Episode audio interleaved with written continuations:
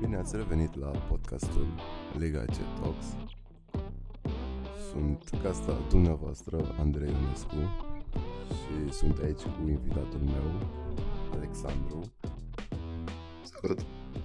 Iar astăzi vom vorbi despre sesiune tips and tricks, dacă vreți, un mic ghid despre cum să încercăm să trecem peste perioada asta horror din studenție.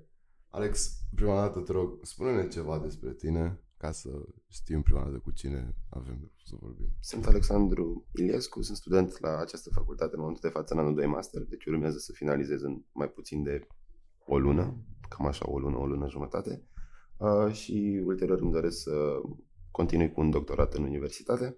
Ca și background am terminat calculatoră și tehnologia informației cu predare în limba engleză, și în paralel am avut o activitate destul de mare în cadrul organizației, adică Liga C, cu diferite funcții de conducere, printre care cea de președinte și uh, ulterior uh, am fost student reprezentant în Consiliul de Administrație, toate întâmplându-se în paralel cu, cu facultatea și cu învățatul. Și cum ai, cum ai reușit să-ți organizezi timpul, având în vedere toate aceste funcții și atribuții pe care trebuia să le faci? Păi, în primul rând, cred că trebuie să stabilești niște priorități. Dacă faci facultatea asta doar ca să fie făcută, nu o să funcționeze niciodată din punctul meu de vedere, pentru că nu vei prioritiza niciodată ceea ce înseamnă facultate și posibil ulterior să ajungi să ai uh, restanțe sau, nu știu, perioade mai grele pentru că ai o grămadă de predări, de proiecte și așa mai departe.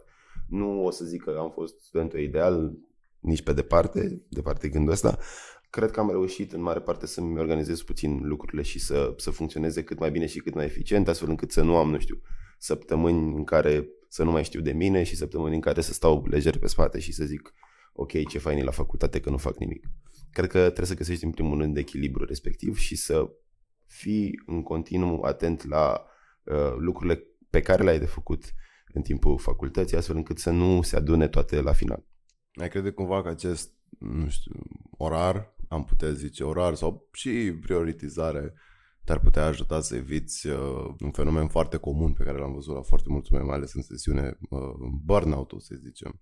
Da, clar, pentru că dacă tu stabilești sau cum ar trebui din punctul meu de vedere să funcționeze, tu trebuie să stabilești în fiecare zi, vorbim aici poate cu preponderență în sesiune, un anumit număr de ore pe care să le pui la dispoziție pentru anumite materii. Și dacă tu îți împarți materia în anumite bucăți și încerci tot timpul să înveți pentru materia respectivă în orele respective, ă, cumva nu o să ajungi să începi să înveți, nu știu, pentru 5 materii în același timp, lucru care clar nu e eficient și nu va ajuta pe nimeni. Ar trebui în primul rând să-ți împarți lucrurile astfel încât să poți să faci câte puțin în fiecare zi sau câte puțin o dată la două zile, să zicem. Și atunci tu nu o să ai niciodată momentul în care trebuie să faci 10 lucruri deodată. Pentru că toate au prioritate zero. Păi și ce faci cu alea, cu materiile de care nu-ți plac? Sincer, nici mie nu mi-a plăcut anumite materii și eu sunt un om căruia nu-i place deloc teoria.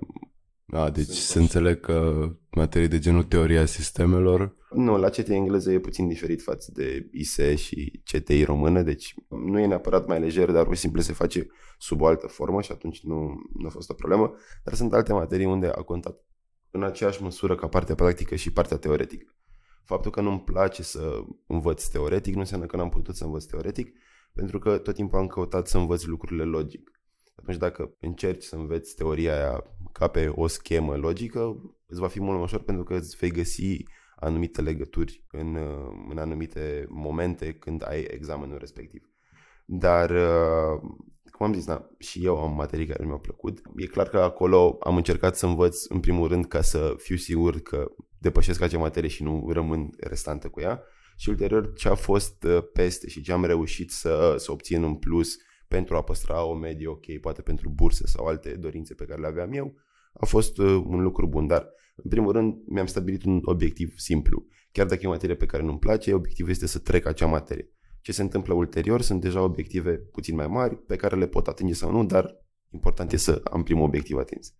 cum ar veni cu o prioritate mai mică. La fel, la fel aș putea zice că sunt și eu, mai ales am avut niște materii în primul semestru mai bine zis, sunt aproape una și aceeași materie, dar fizică, orice e legat de fizică, urăsc din tot sufletul, niciodată n-am fost bun. Când am fost în liceu, nu a fost semestru în care să nu am patru sau chiar să fiu corigent. M-am ascultat în clasa noua, doamna profesoară, într-un fel de milă, mi-a spus învață asta și astea, încă mi-aduc aminte că era motorul diesel, cele patru stări sau nu mai știu câte erau, sincer că am uitat, am uitat. Dar știu că m-am ascultat din motorul diesel să nu rămân corigent la fizică. Deci te pot înțelege. La mine fizica și fei mereu, fundamente de inginerie, mecanică și robotică, să zic așa, au fost horror și acum fie și fie IF și ID, cum ar veni pentru CTI engleză. Nu mai știu sigur exact cum se numesc, dar cam așa era, ED.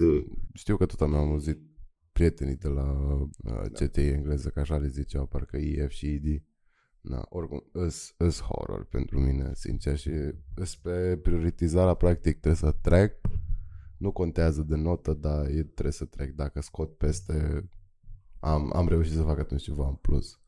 Ok. Da.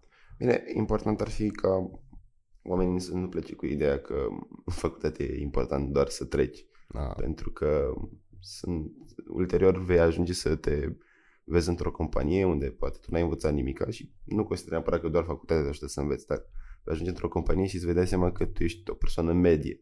Și ok, e un domeniu în care cererea e destul de mare și sunt foarte mulți oameni care se angajează, deși poate nu au toate skillurile necesare și sunt de acord că poți să înveți și pe parcurs, dar nu știi niciodată ce va fi în viitor și posibil să trească să fii cumva peste medie în momentul în care va, vei vrea să te angajezi sau să mergi la o companie, pentru că, nu știu, poate cererea va scădea în viitor, având în vedere că, nu știu, posibil partea de AI să vină mai cu amploare și să ajungem să avem roboți care scriu cod.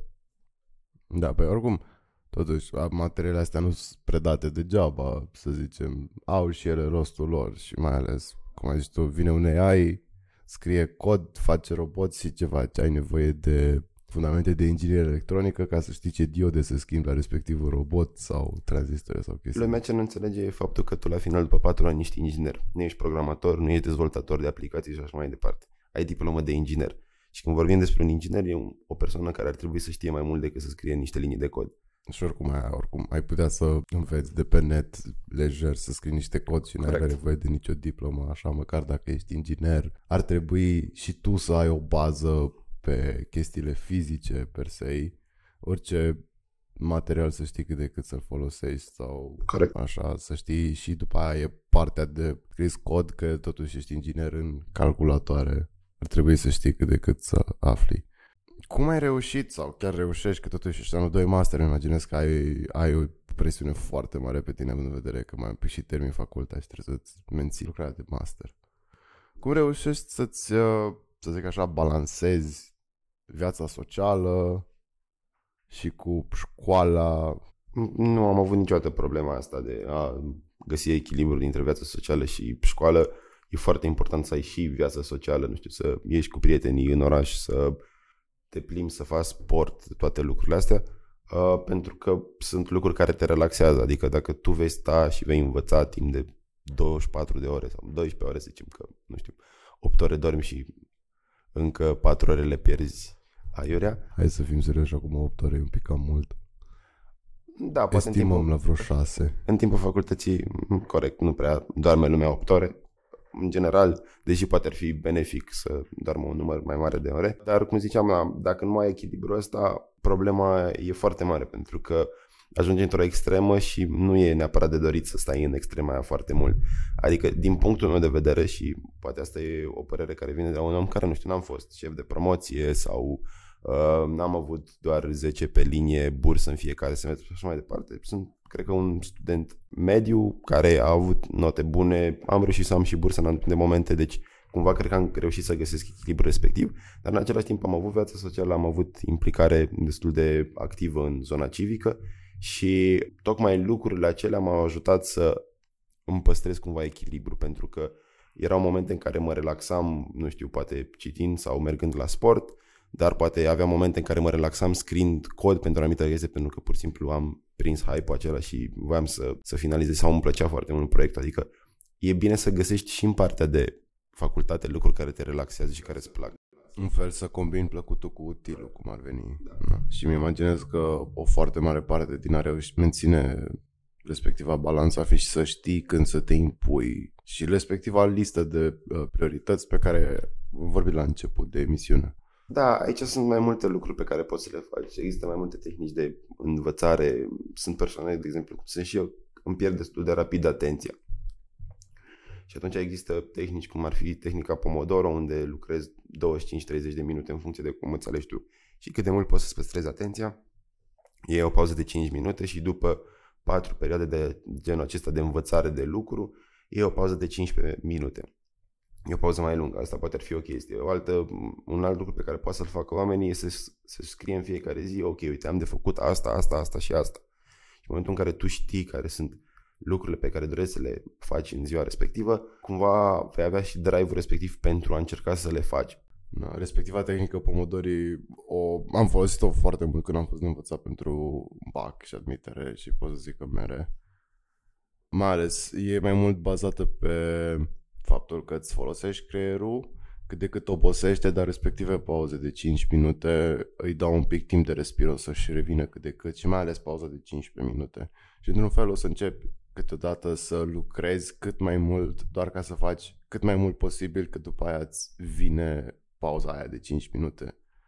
Deci chiar unele tehnici chiar pot să fie da, foarte folosite. În momentul de față sunt foarte multe lucruri ce țin de partea de time management și de self-development, astfel încât să poți să atingi potențialul și lucruri de genul ăsta. Sunt și cărți în domeniu și na, într-o, într-o perioadă în care sunt foarte multe, multe lucruri pe care poți să le faci, dacă nu ți le organizezi puțin, din păcate îți vei da seama la final că nu ai făcut aproape nimic. Pentru că în timpul facultății, din punctul meu de vedere, facultatea nu înseamnă doar să vii la facultate să înveți și să zici la final că ai o diplomă și ai făcut patru ani. Nu, facultatea înseamnă și momentul în care undeva la 75% din studenți pleacă de acasă și ajung să stea singuri, ceea ce înseamnă că trebuie să înveți să te descurci singur, să îți gătești, să-ți faci curat și așa mai departe. E momentul în care poate nu mai limitările pe care le aveai acasă, că trebuia să ajungi la o anumită oră acasă sau nu puteai să faci anumite lucruri pentru că nu știu, știai că sunt părinți acolo și te vor vedea și îți vor zice dar tu n-ai nimic de făcut pentru școală sau așa mai departe.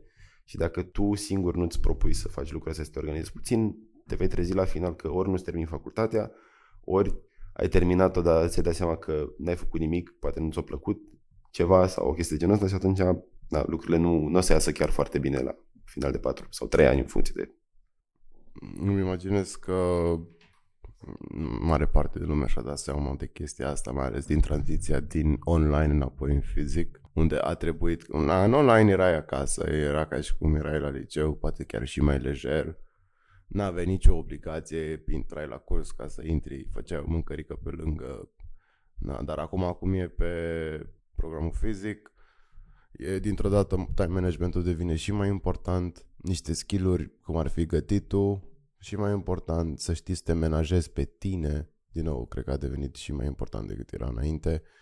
Și da, mi se pare, cum ai zis și tu, faculta e un fel de tranziție între viața de copil și viața de adult, unde aici mi se pare că o să-ți formezi cele mai, parte, cele mai importante hobby-uri și habituri pentru viața care urmează. Da, corect. Adică asta ar trebui să fie de fapt scopul facultății. Ok, pe lângă partea educațională, e și, și partea, să zicem așa, educațională, dar personală. Școala vieții, cum s-ar zice. Da, dacă vrei poți să zici și, și în felul ăsta. Ai mai avea ceva sfaturi tehnice ascunse, dacă ai vrea să zici, secrete pe care ai vrea să le dezvălui? Mm, nu, nu neapărat, nu cred că există ceva Uh, chestie magică pe care poți să o faci și să ajungi la final să fii și șef de promoție și să ai și viața socială și să ai și activități pe lângă.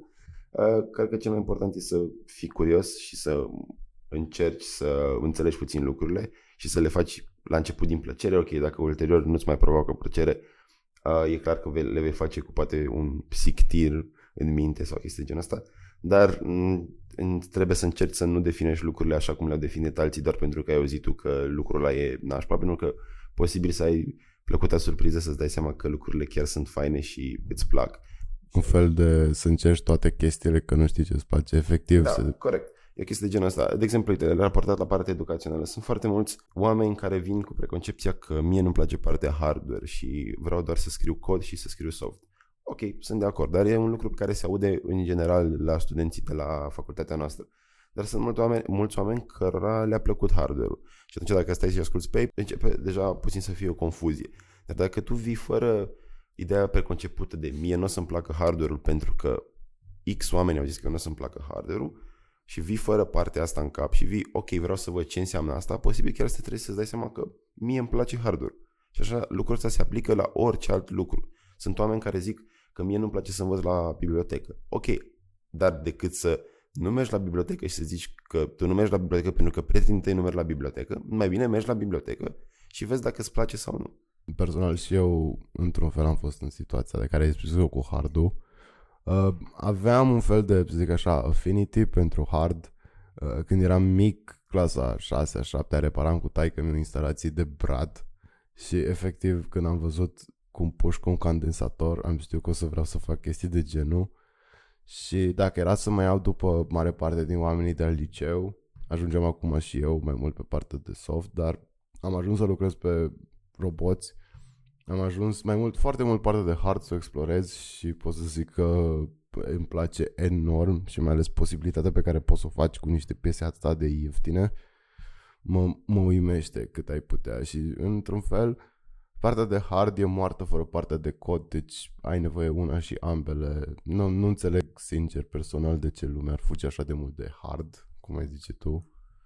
Pentru că, în primul rând, și industria te face să fugi de partea asta, dacă nu uităm, nu știu, la specificul firmelor, companiilor din, din Timișoara, dar nu e doar partea de, de industrie care te face să, nu știu, să fugi, doar pur și simplu să-ți schimbi um, direcția în partea software, e pur și simplu și ce am zis mai devreme, toată părerea asta oamenilor care pentru mulți oameni contează și mulți oameni își ghidează activitățile și acțiunile în funcție de ceea ce zic ceilalți și ceea ce aude de la ceilalți. Ok, poate ei au părerea asta pentru că au trecut, dar tu încă n-ai trecut acolo, ceea ce înseamnă că încearcă, nu o să ai nimic de pierdut. Un fel de nu crede până nu vezi tu cu ochii Da, o chestie de genul ăsta. Alex, îți mulțumesc că ai venit uh, ca și invitat Și eu mulțumesc. și ne auzim la următorul podcast.